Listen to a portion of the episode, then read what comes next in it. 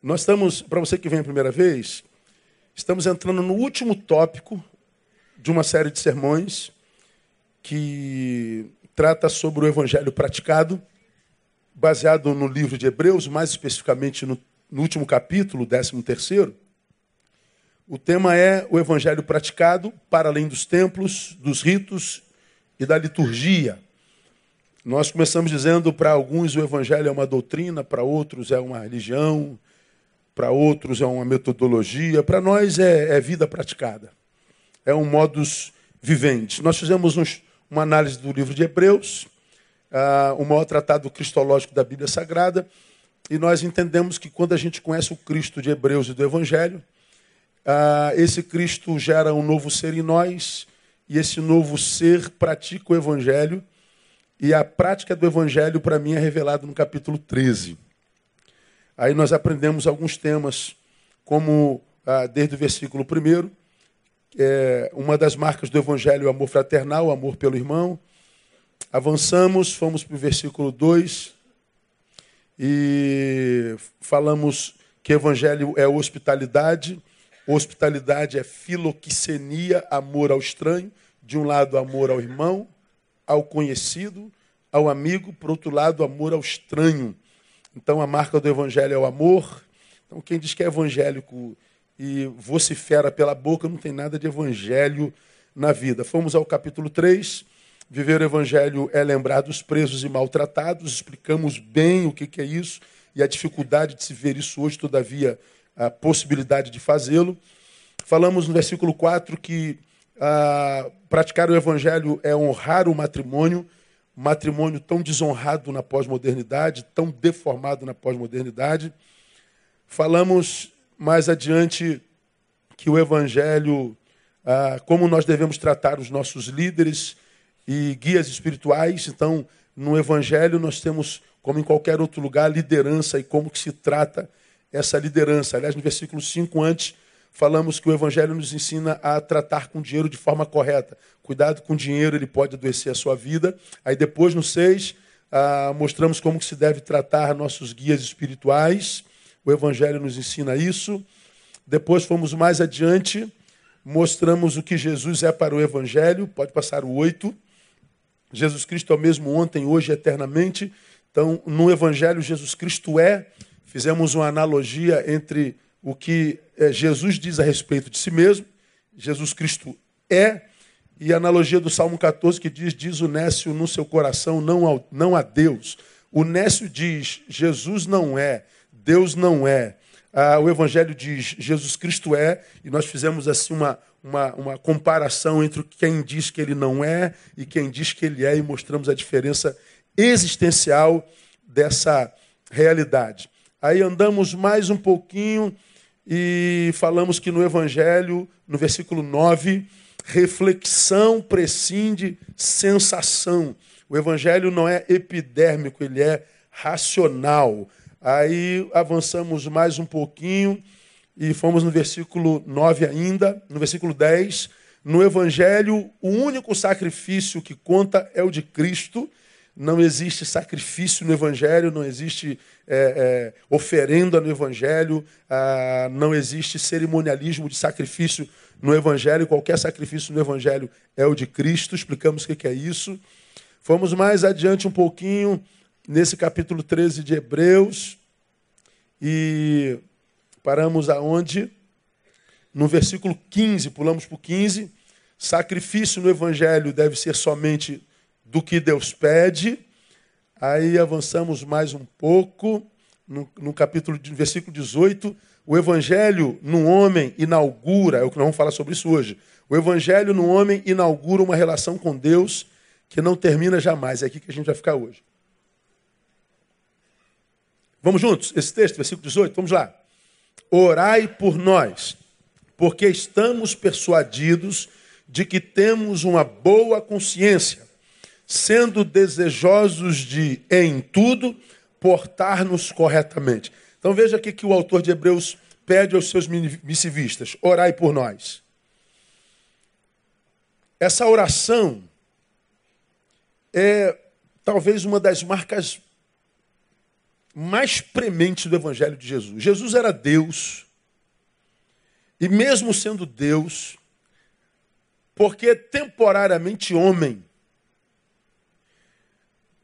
não abriu mão da oração. A, a, a, vida de Jesus nos ensina que nem Deus, quando homem, quis ser homem sem oração, sem comunhão com o Pai.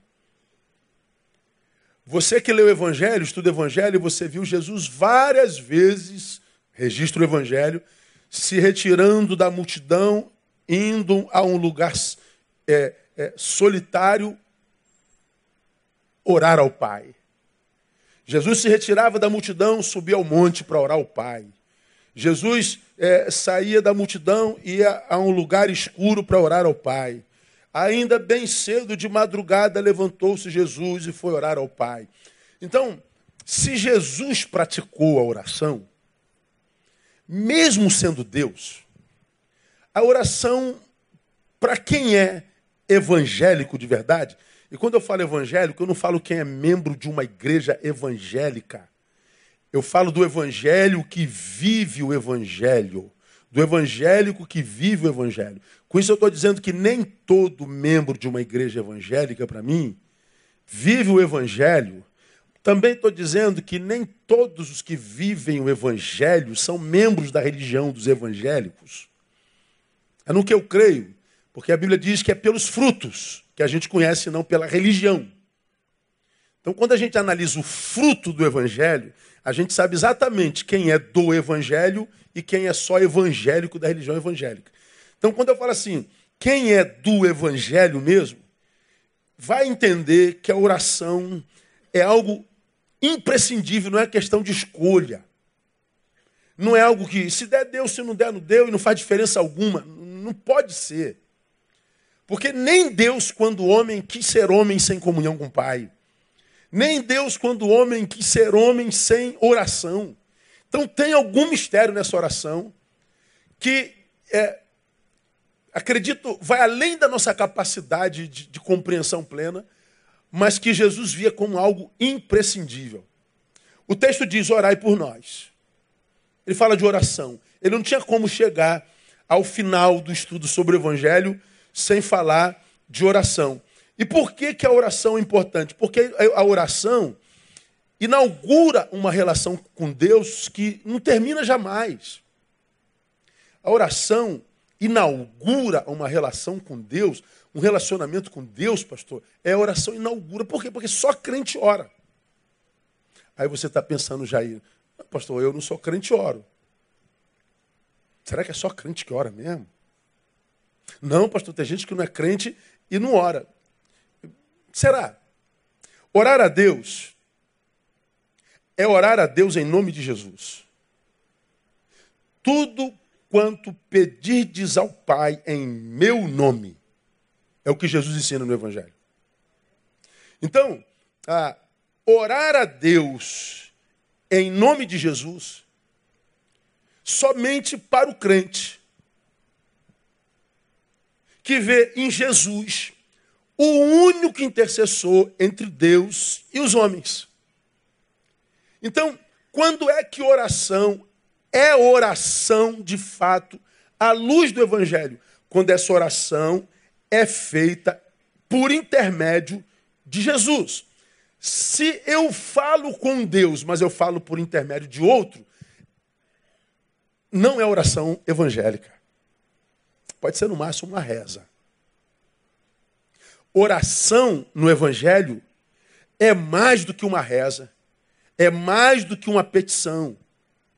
Oração que não é feita em nome de Jesus não é oração. Quando eu falo que só crente ora, só o evangélico ora, porque o evangélico é o ser entre os homens que acredita que Jesus Cristo é o único caminho para os homens, para Deus que Jesus Cristo é o único intercessor entre Deus e os homens, como está escrito claramente no livro de Atos e nos Evangelhos. Então, se alguém fala com Deus, mas não fala por intermédio de Jesus, a luz do Evangelho não é oração. Então, quando eu falo que só crente ora, eu falo nessa perspectiva. Nós já aprendemos que oração não é só o meio pelo qual pedimos a Deus aquilo que precisamos. E eu não vou me aprofundar aqui porque você já, já, já adotou nisso. Oração é, sobretudo, aquilo que dá início ao nosso relacionamento com Deus. Mas eu, eu relembro para você. Ah, infelizmente, nós vivemos hoje uma relação, uma religião muito de mercado, porque nós vivemos numa, numa sociedade de consumo. E a nossa cabeça ela está adestrada a, a, a viver tecnicamente, existencialmente, socialmente, profissionalmente, essa ideia do toma lá e dá cá. Tudo que você faz, sei lá, você, você me dá um pouco d'água, eu dei água. Eu dou a água, mas lá no fundo eu espero algo de, de volta. O que eu espero de volta? Hã? Pelo menos um obrigado. Na verdade, quando a gente dá água, ou seja, faz manutenção da vida, a gente deveria dar e simplesmente se alegrar, mesmo que o cara te xingasse. Opa, salvei uma vida. Mas se você salva uma vida e uma vez salvo ele te xinga, se ele precisar de água amanhã, tu dá de novo? Agora tu morre, desgraçado. Bem feito. Porque ele me disse, obrigado, desgraçado. Pois é, a nossa mente ela foi constituída por causa da sociedade de consumo nessa, nessa relação de troca o tempo inteiro. Pois é, essa constituição psíquica que nos foi impressa pela cultura de mercado, evidentemente, ela influenciaria na nossa relação com Deus. Então, quase que na totalidade das nossas religiões, a nossa não é diferente, a nossa relação com Deus também é dessa de mercado, de tomar lá da cá. Portanto, a maioria de nós se relaciona com Deus com uma relação que eu chamo de utilitarista. Ou seja, nós adoramos a Deus com segundas intenções, nós servimos a Deus com segundas intenções, nós oramos a Deus com segundas intenções. Com isso eu quero dizer o quê? Você já sabe. Nós transformamos oração em petição. Quando a gente diz assim, vamos orar com o pastor Clauberci. Clauberci vai ficar em pé. Nosso Deus, nosso Pai, nós te louvamos, oramos, né? Abençoa, dê, livra, restaura, opera. A gente começa a pedir, pedir, pedir, pedir, pedir, pedir, pedir. Aí no finalzinho, em nome de Jesus, amém. Opa, eu já orei hoje. Você vai para a tua vida devocional, se é que você tem vida devocional, tu entra no teu quarto secreto, aí você se ajoelha para orar, e você, quando começa a orar, faz um, um chamegozinho no iníciozinho, amado Deus, amada minha alma, louvado seja teu nome, tu és grande, tu és poderoso, tu és glorioso, nós te amamos. Aí depois começa, dá meio quilo de paz, dois quilos de alegria. Honra o teu servo. A gente começa a pedir, pedir, pedir, pedir, pedir, pedir. A gente não consegue orar sem pedir. Eu estou falando que é errado, não. Eu só estou falando que oração e petição não são as mesmas coisas, e você já me viu falar sobre isso aqui.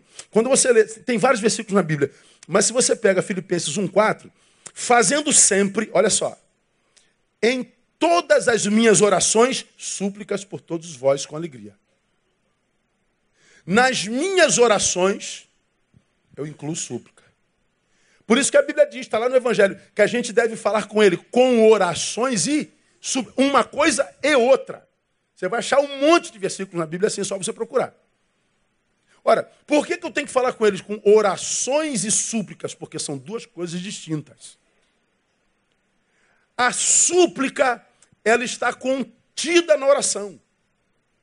Mas a oração não é sinônimo de súplica. Ou seja, eu posso e devo orar a Deus sem pedir nada de vez em quando. Na cabeça de muitos de vocês, mas pastor, se eu vou orar a Deus sem pedir nada, eu falo o que na oração? O que, que eu falo? Lição para casa hoje. Antes de orar, faça uma oração de três minutos. Não peça nada. Tente. Tu vai lembrar de mim nessa noite, quando você estiver orando. Rapaz, que dificuldade de falar com Deus.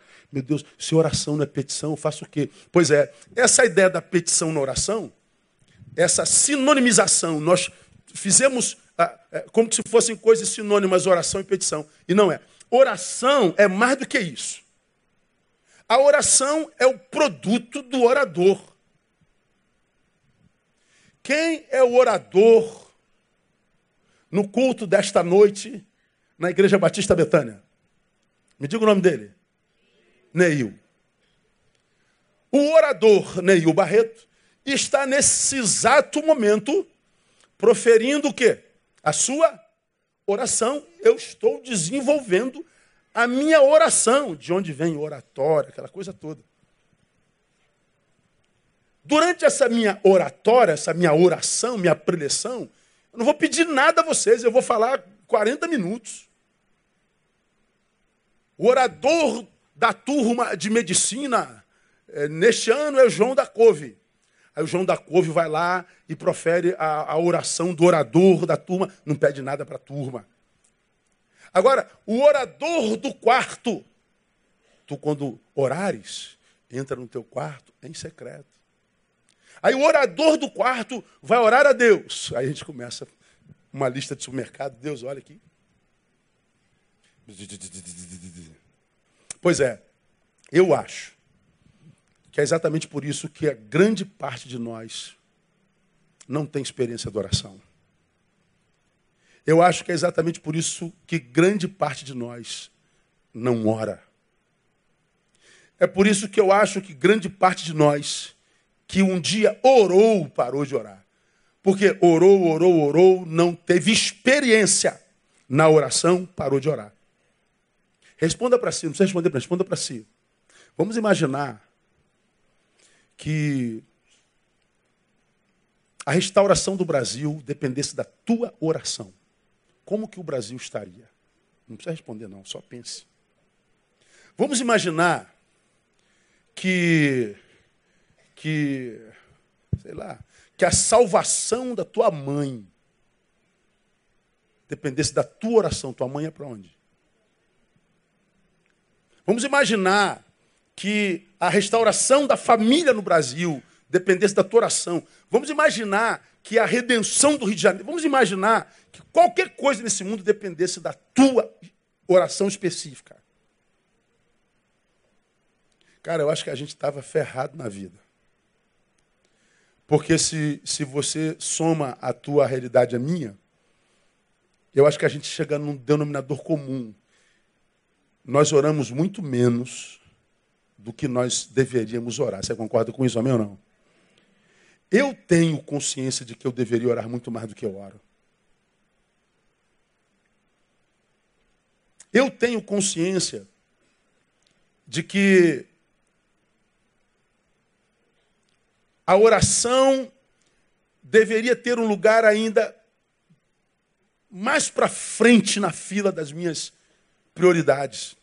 Por que não tem, pastor? É, talvez porque nós não tenhamos tido experiência na oração e chegamos à conclusão pragmática, por causa da cultura de mercado, de que é uma moeda que a gente oferece e não recebe nada em troca.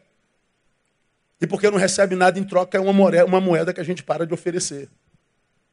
Pois é, essa visão capitalista, mercantilista, utilitarista da oração, nunca permitirá que aquele que ore tenha experiência com a oração e com Deus para o qual ora. O problema disso é que a gente vive uma perversidade. A gente, porque não ora, teve um encontro com Deus, mas não iniciou com Deus um relacionamento. Você se encontrou com Ele quando a palavra tocou teu coração? A fé vem pelo ouvir a palavra. A palavra tocou teu coração, ou seja, você se convenceu de quem é e do que Ele é e descobriu que é Ele o que você quer para a vida e que Ele é o único caminho. Você se encontrou com Deus. Não há dúvida disso, você sabe o que foi antes dele e depois dele. Ninguém pode duvidar disso. Mas, embora você tenha se encontrado com ele, você não iniciou um relacionamento com ele. Por que, que não iniciou um relacionamento com ele? Porque não tem oração. E por que, que eu estou dizendo que oração inaugura um relacionamento com Deus? Porque relacionamento pressupõe diálogo. Deus fala comigo pela palavra, eu falo com ele pela oração. Se Deus fala comigo pela palavra, eu não falo com ele pela oração, não há um diálogo, há um monólogo. Agora, qual é o problema do monólogo, cara? Pense. Tu todo dia passa do lado do teu vizinho no prédio. Encontra com ele no elevador. Bom dia, vizinho. O cara não responde. Lá dentro fala, mal educado. No outro dia de manhã, vocês saem juntos todo dia. Você de novo, bom dia, vizinho. Ele está calado. Aí tu fala, mal educado.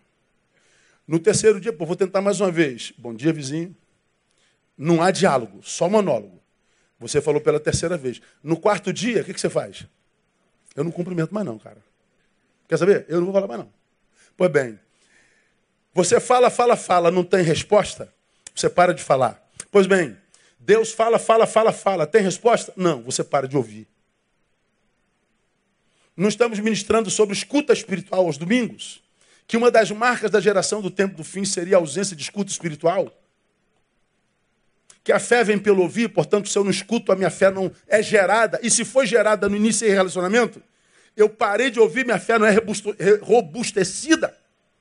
Como a fé é a vitória que vence o mundo, ela se robustece pela relação com o pai, porque eu não iniciei relacionamento, minha fé fica raquítica. E aí eu não conheço. É meu povo? É. Mas o meu povo tem sido destruído porque ele falta conhecimento. E por que, que o conhecimento não vem? Porque Deus um dia falou, mas deixou de falar. Ou melhor, não deixou de falar, você deixou de ouvir. Porque você sabe, já aprendeu que Deus só fala com quem ele sabe vai ouvir. Quem ouve responde. Como não há resposta de oração, nós nos encontramos, mas não iniciamos um relacionamento. Eu acho, pelos frutos, que há muita gente que se encontrou com Deus, se converteu, mas não começou relacionamento com Ele, porque a gente não vê frutos desse relacionamento. A gente não vê a, a, a, a relação frutificando na qualidade de vida do sujeito transformando o sujeito num ser útil, num ser pertinente, num, num, num, num ser que vive uma vida é, que na qual flua um rio de água viva, uma vida que vale a pena ser vivida. Nós precisamos orar, sobretudo, por quê? Porque a, a oração inaugura uma relação com Deus que não termina jamais. Porque não é possível que alguém que, tendo ouvido Deus, tendo respondido a Deus, e Deus tenha respondido o que você disse a Deus, você desenvolveu uma relação com Deus, abra mão da relação com uma pessoa como Ele. Então, a debandada, a, a apostasia pela qual a gente passa hoje como sociedade em grande escala, Gente que diz: estou frustrado com Deus, estou chateado com Deus, não acredito mais em Deus, estou aborrecido com Deus. Se Deus fosse, não teria acontecido. É, é gente que não entendeu nada não pode ser alguém que ouve a Deus de fato e de verdade, porque essa palavra que se ouve gera, gera, gera força de Deus em nós e nos capacita para qualquer coisa. Além disso, a gente precisa orar por causa de algumas razões práticas. E a gente vai ficar até a última quarta-feira de julho falando sobre essas razões práticas a respeito da oração, questões existenciais. A primeira é essa: inaugura relacionamento. Encontrar-me com Deus e não me relacionar com Deus é não encontrar-me com Deus. Define talvez minha eternidade, ou seja, eu morro, vou para o céu. Mas enquanto não morro, eu posso viver o inferno. A vida continua a mesma coisa. Então, para muita gente que deseja a morte, deseja a morte porque quer ir para o céu. Por que quer ir para o céu? Porque a terra está um inferno. Mas você não é de Deus, pô? Sou, mas não tem relacionamento. Você virou um religioso, mudou de religião, mudou a roupa, mudou a linguagem, mudou o lugar de culto, mas relacionamento não há. Relacionamento só quando é, há diálogo, palavra e oração, palavra e oração. Ininterruptamente é modus vivendi, é vida praticada. Mas vamos às questões práticas da oração. Abra a tua Bíblia em 12 de Atos dos Apóstolos.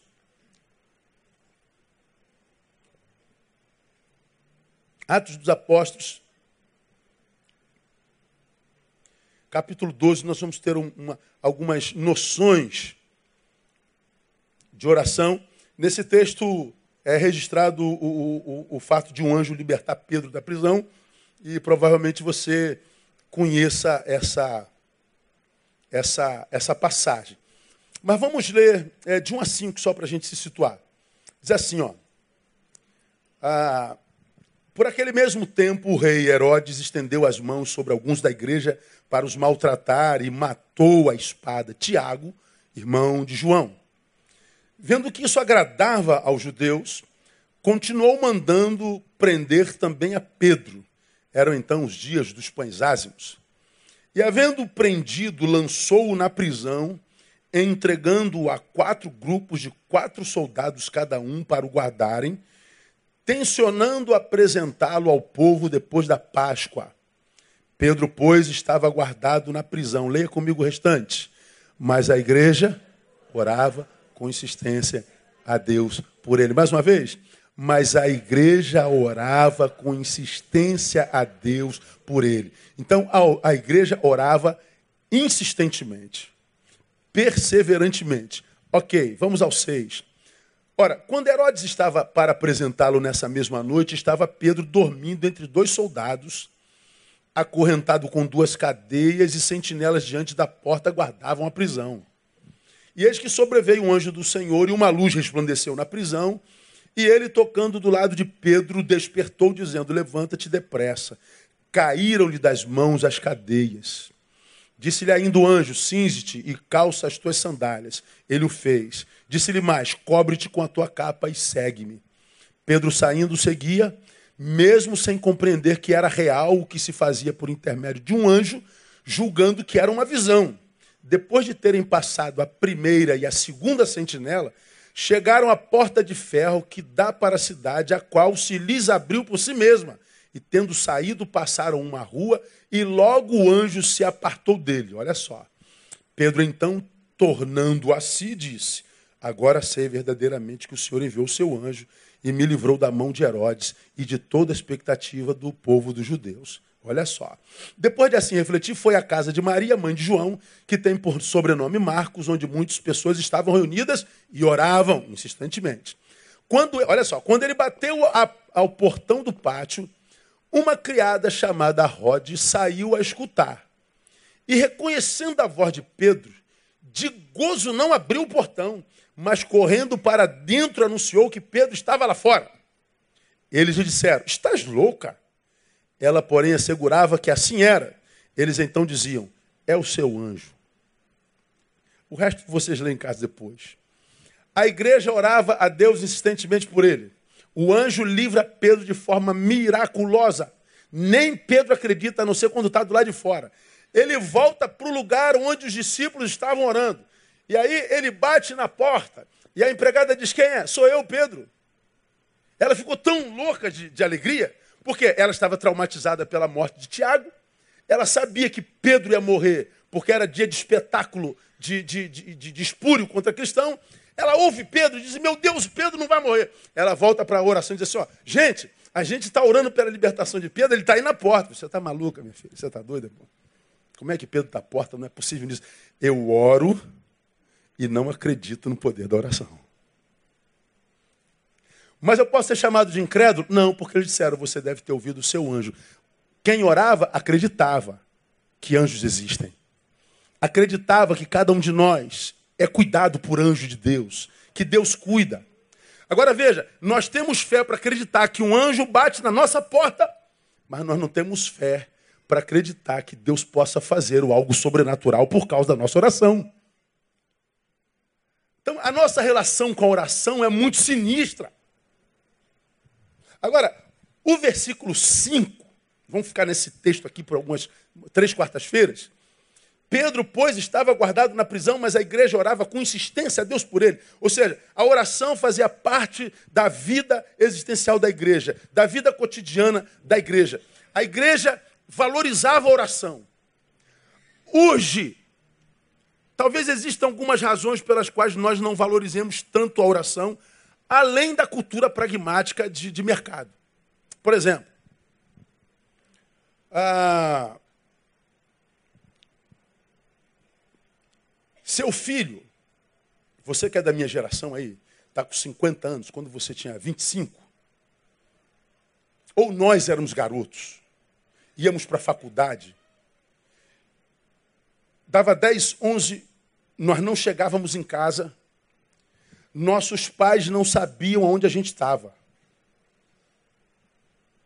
Ora, se o meu filho naquela época não chegava em casa no horário certo, os pais, como hoje, se preocupavam muito. E o que, que nossos pais faziam uma vez que nós, filhos, não chegávamos em casa naquela época? Iam para o quarto e oravam, Deus, tem misericórdia do meu filho. Meu filho era para ter chegado 10 horas, meia-noite, ainda não chegou. Onde é que está meu filho? Ia para o quarto orava. Bom, seu filho não chegou às 11. Você tem a mesma preocupação. Mas o que, que você, pai, faz hoje ou mãe? Pega o celular. Onde você está, menino? Menina, onde é que você está? Não, eu fiquei aqui na casa da Marcela. Que Marcela? Onde mora a Marcela? A Marcela mora na rua tal, a, a, ela é filha da dona fulano tal, ela está aqui, a gente vai embora de carro, vai deixar na porta. Graças a Deus, não precisa mais orar.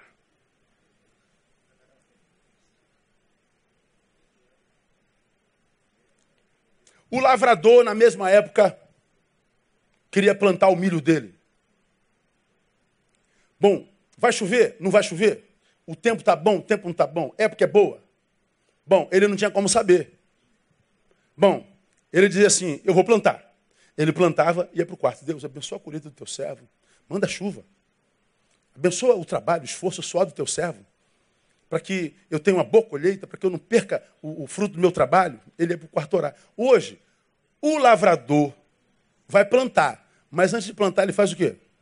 Ele consulta o serviço de meteorologia. Ó, não planta não, que vai dar seca. Ó, gente, não planta não, porque o Deus disse que vai dar seca. Ô Deus, é meteorologia. Não tem jeito. Então o lavrador, ele não ora mais. A, a tecnologia a, traz facilidades que tiram de nós a dependência de Deus. Por exemplo, você é casado, sua mulher está grávida. Oh meu Deus, eu estou tanto querendo um menino, ou uma menina. E aí, você descobriu que estava grávido, ia para o quarto orar. Deus, é um menininho, varãozinho pastorzinho, ungidinho, ou uma menininha, uma princesa, uma boneca, você orar e pedir a Deus. Hoje não. Dá dois meses, tu vai para onde? Vai para ultrassonografia 4D. Sai, sai, quase a foto do moleque já na, na, na, na, coisa, parece tudo lá. Tu sabe se é menino com dois meses, três meses, não precisa mais orar. Então veja só, a facilidade do tempo presente tira de nós a dependência de Deus. Mas por que, que tira a dependência de Deus? Cultura de mercado. Eu não preciso mais do resultado da oração. A oração é o meio pelo qual tiro alguma coisa que eu preciso de Deus. Nós não temos a ideia de que oração é relacionamento. De que a Verônica e o Cláudio não, não casaram da noite para o dia. Ele estava aqui cultuando a Deus nesse cantinho, aí viu a Verônica vindo fazer o ofertório. Falei, gente, que morena é essa, meu Deus do céu? É de Deus. Ó, ele chegava no culto no outro dia e via que a Verônica estava ele sentado aqui, a Verônica do outro lado. Ele ficava procurando a Verônica. Tá? No culto da noite estava sentado do lado dela. Paz do Senhor, minha irmã.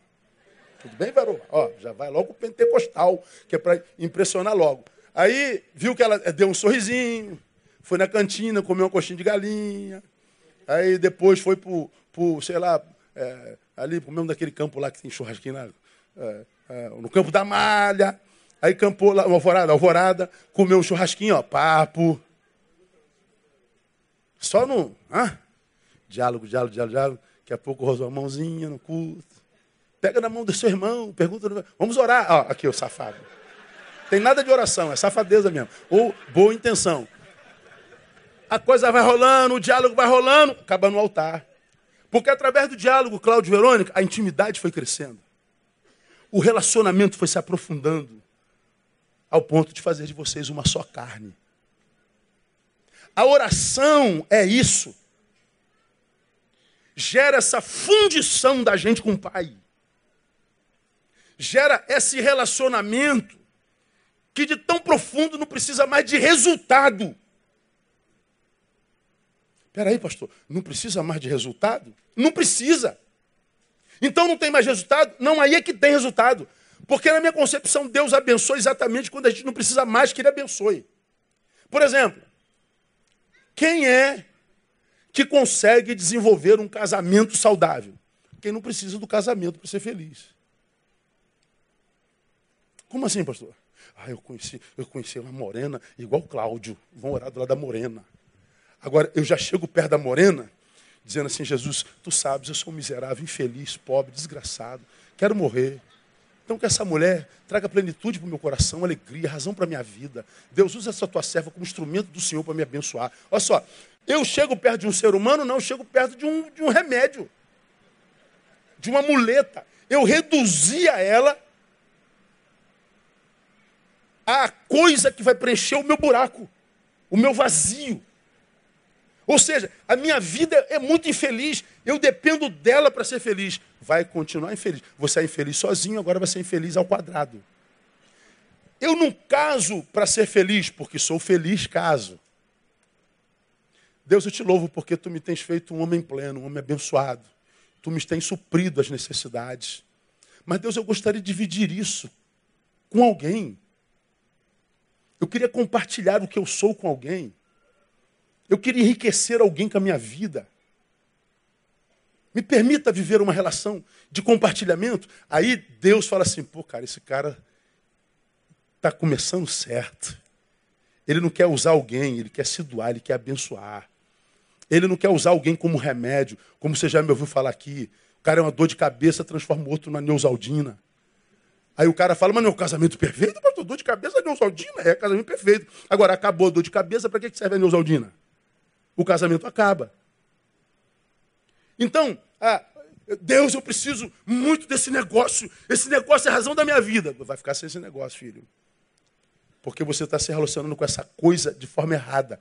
Agora, quando Deus é a tua alegria, quando a vontade de Deus é a maior das tuas vontades, ao ponto de você orar a Deus, eu desejo muito isso, mas seja feita o quê?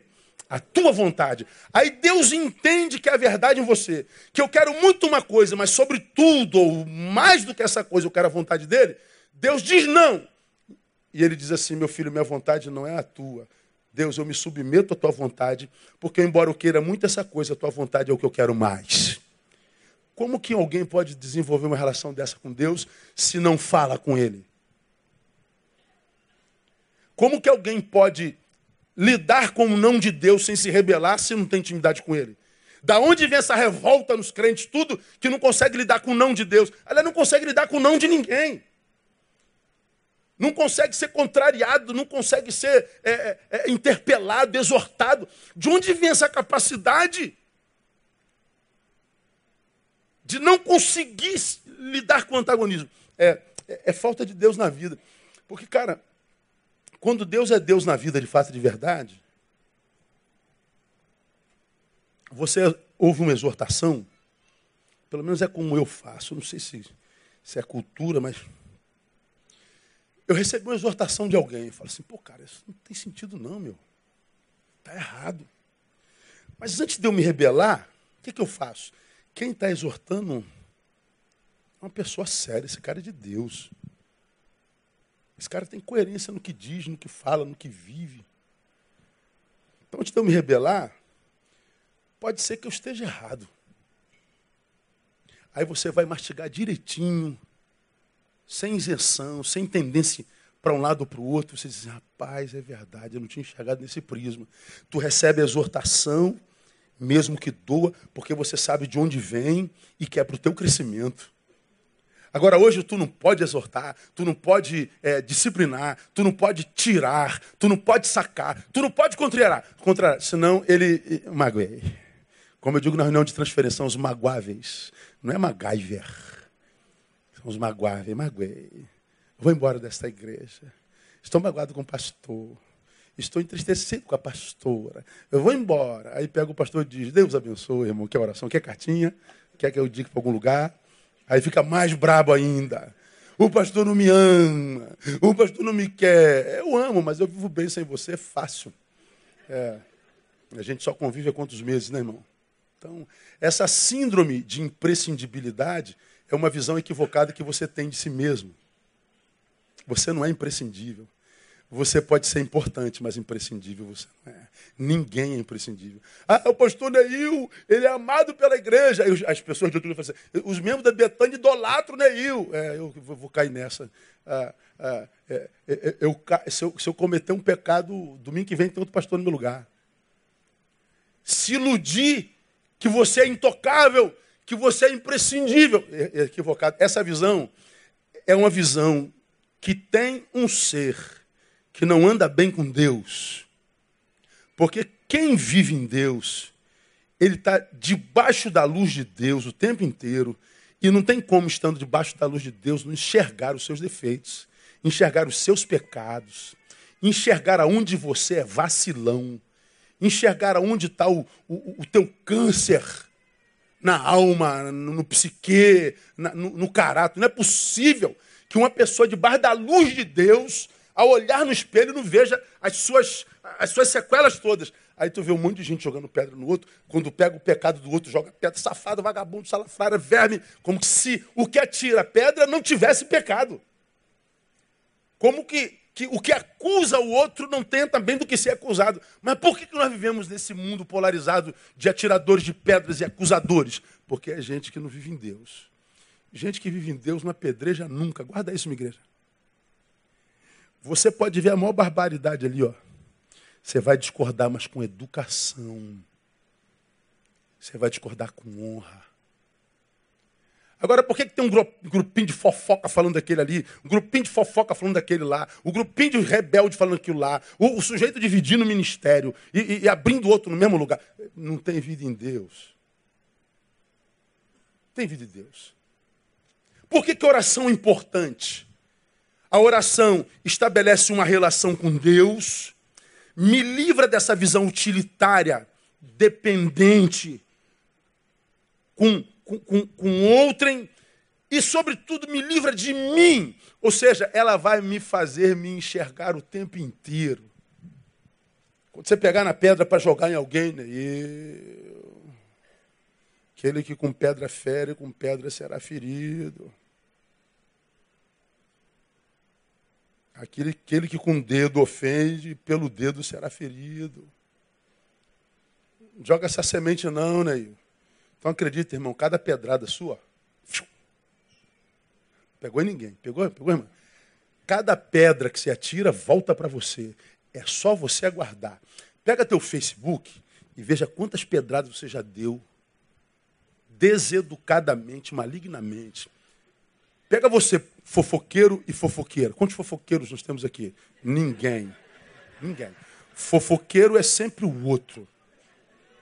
Nunca nós. O que a gente se esquece que tirando nós para o resto do mundo, o outro sou eu. Dá para entender isso não? Eu só não sou o outro para o espelho. Tira o espelho para o resto do mundo, o outro sou eu. Então, quando você diz assim, ah, as pessoas, pois é, essas pessoas sou eu na vista do outro lá. Então, cada palavra maligna que você disse do homem, do pastor, do, do, do vizinho, é, é, porque você estava ferido, tudo isso volta. Aí eu digo, o nego fica com raiva toda vez que eu falo, ninguém está na M à toa, na, na, na mediocridade. Ninguém está na mediocridade à toa. Está exatamente aonde merece. Então tu pega o cara que está na, na, M mais profunda, faça uma análise da história dele que você vai entender exatamente. É, irmão, é, é aí mesmo que você tem que ficar. É aí mesmo que você tem que ficar. É, então curte a tua, tua. É, aí e melhora um pouquinho para você sair daí. O que, que a oração faz? Ela faz com que eu dependa é, mais de Deus, algo que a gente tem perdido por causa desse tempo tecnológico, por causa da facilidade que a gente tem e, sobretudo, por causa da influência dessa visão mercantilista que nos, nos, nos raptou, nos sequestrou e faz com que a nossa relação com ele seja assim, de, de toma lá e dá cá. Então, meu irmão, minha ovelha, no nome de Jesus, você que ainda tem esperança de ver uma vida que vale a pena ser vivida, Jesus está voltando, não sei quanto tempo ele leva para voltar. Pelos frutos que a gente vê na sociedade, não demora muito. Eu acredito que a, a vida vai se inviabilizar antes da volta dele. Antes dele voltar, vai ficar muito pior do que está. Se você botar o quanto, como sociedade, nós pioramos, por exemplo, nos últimos dez anos, e se você voltar a 20 anos atrás e ver o quanto nós pioramos nos últimos 70, você vai ver que em 10 anos nós pioramos mais do que 70 anos, do que 100 anos. Nós pioramos em 18 anos do século 21, mais do que, quem sabe, o século 20 inteirinho. É assustador, cara. Hoje eu atendi uma pessoa que estuprou a filha. Atendi não, eu falei com ele pelo celular, está preso. Mandei o áudio errado para o pastor Lindoval, inclusive. Meu pastor, o que, que eu faço? Cumpre a pena, filho. Quantas vezes nós conversamos, quantas vezes nós falamos. O que você faz não tem. Não, não, perdão tem, mas não tem como livrar das consequências. Aí quando a gente se relaciona com a gente mesmo, eu fico, eu fico me colocando no lugar dos, dos atendentes. Fico pensando, pô, o cara está vendo que. Que tipo de sentimento é esse que eu tive pela minha filha? Pô, cara, não pode estar tá certo. Neil, se você se conhece, sabe que isso não é correto, busca logo ajuda. Se você se conhece, se você tem um bom relacionamento consigo, aí você compara o que você é agora com o que você foi há cinco anos, como você tem aprendido aqui, o tipo de homem de Deus que você foi um dia, o tipo de mulher de Deus que você foi um dia, a intimidade que você tinha com o altar, cara, a intimidade que você tinha com a palavra, a alegria que você tinha em Deus. Aí você percebe, por exemplo, comparando-se consigo mesmo, você, cara, eu perdi tanto disso. Ora, se você tem uma relação saudável consigo e percebe-se numa relação com Deus pior do que ontem, por amor próprio você tem que interceptar o modus vivendi. Se você é daqueles que, sinceramente, cara, com, com todo amor do coração, como um pai que fala para um filho, você que está aqui ó, no hoje, olha para trás e sente saudade de si. Pastor, eu sinto saudade do que eu fui um dia. Mas por que, que deixou de ser? Que está acontecendo? Se você sente saudade do que foi um dia, você está piorando. Então, alguma coisa tem que ser feita por si mesmo, por amor próprio, para que o distanciamento do altar não, não, se torne tão, tão distante a ponto de você não conseguir voltar mais. Como diz o Salmo, é quebrado sem que haja possibilidade de cura. Aí, o, o que eu vejo nas construções da sociedade cristã pós-moderna é essa falta de amor próprio, de gente que está vendo que está se desconstruindo, de gente que está vendo que virou um frequentador de culto, que virou um esquentador de banco, que virou um religioso, que virou mais um na multidão, mas não, não faz nada. Aí daqui a pouco o casamento acaba, a vida financeira embaralha toda, a saúde vai embora, a depressão começa a chegar, aí você se torna um administrador de tsunamis existenciais. Você teve uma vida legal, você relaxou. Daqui a pouco sai tudo do lugar e você tem que estar administrando os, os tijolos da tua construção caindo, um por um. E você, meu Deus, eu estou sendo desabado, destruído. Cara, por que, que tanto de vocês não faz nada por si mesmo. A minha concepção é falta de relacionamento, falta de Deus. Houve tanto palavra, tanto palavra. Irmão, desculpa aí a minha falta de modéstia. Eu acho que o púlpito da nossa igreja é uma escola de vida, cara. Cada culto é um gabinete coletivo. Eu estou falando besteira, não? Ou é verdade? Cara, você sai daqui confrontado e a palavra que você ouve não é rarefeita, ela é profunda, ela tem, ela tem pertinência, ela mexe com o teu raciocínio. Se você absorver, ele fala assim, cara, tem sentido isso aí. Não é a palavra de um curioso que jogou assim, que se dane. Você tem, pô, cara, se, se, se eu abraçar isso como verdade, eu acho que a minha vida muda, porque você está vendo a vida de um monte de gente mudando. Um monte de gente mudando. Agora, com alguns individualmente não acontece absolutamente nada. Eu acho que é porque falta vida de oração. Essa oração do Evangelho aqui inaugura uma relação. A partir da próxima quarta-feira, à luz desse texto, eu vou mostrar algumas realidades práticas que não deu tempo de mostrar hoje. Tais como A oração nos especializa a remar contra a maré, ou seja, a, a, a, a transcender circunstâncias. Sabe, aquela. O, o barco está pegando fogo, está afundando, mas Jesus está dormindo no porão.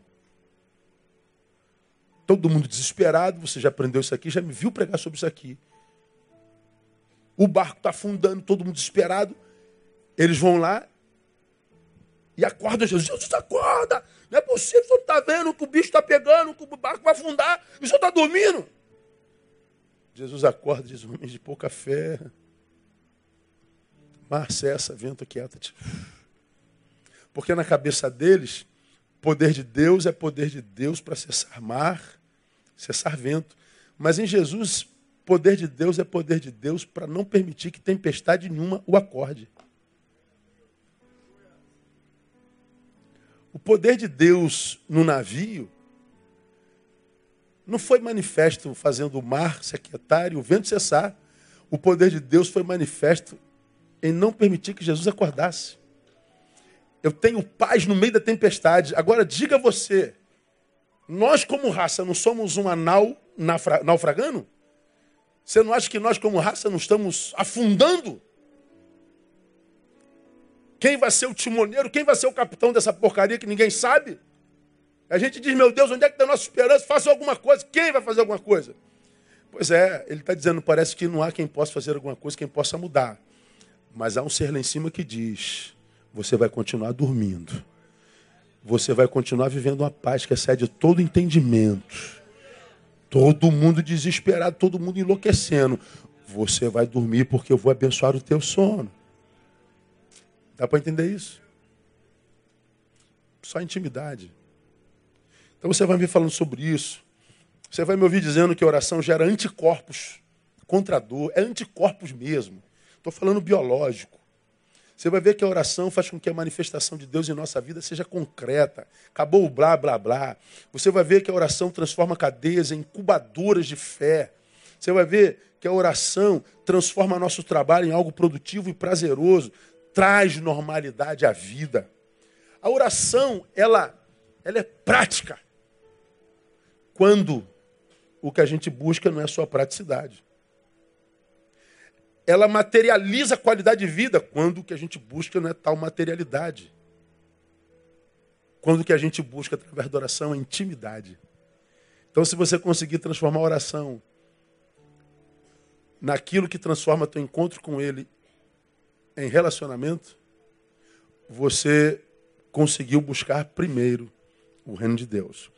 E se você colocou o reino de Deus em primeiro lugar, o que, que acontece com as coisas? Vem tudo a reboque.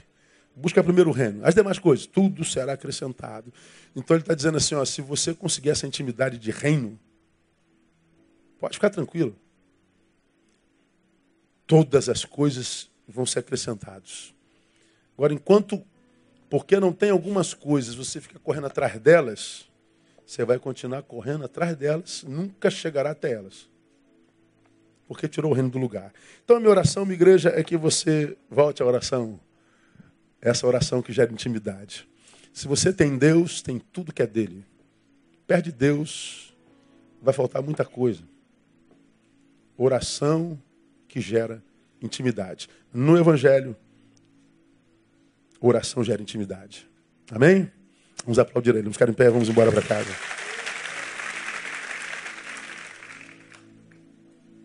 Aleluia.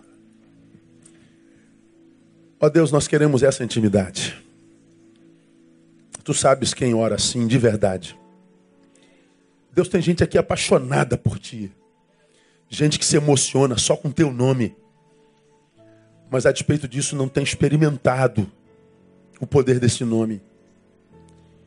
Eu te peço a Deus que nessa noite tu honre esse amor que ele sente. E que tu o abençoe, que tu nos abençoe com fome e sede. O que nós pedimos hoje é fome. Não pedimos pão, não, Deus. O que pedimos hoje é sede. Nós não pedimos água, não. Porque sabemos, ó Deus, se a fome for do Senhor, tua palavra diz que tu és pão. Se a sede for do Senhor, a tua palavra diz que tu és água viva. Então abençoe-nos com fome e sede. Queremos essa intimidade, queremos ir além do discurso, queremos deixar a meninice. Queremos falar como Paulo. Quando eu era menino, eu falava, pensava, me posturava como menino. Mas quando eu cheguei a ser homem, acabei com as coisas do menino. Nós queremos acabar com as coisas do menino. Queremos ser homens diante do Senhor para que nós recebamos o que tu tens preparado para os homens do Senhor. Guarda-nos em ti, leva-nos em paz para os nossos lares, e enquanto dormimos, trabalha no nosso coração. Enquanto dormimos, ó Deus, restaura o que está quebrado, levanta o muro que está caído, muro de, de, de que nos guarda desse mundo, restaura a nossa comunhão contigo, te daremos honras e glória.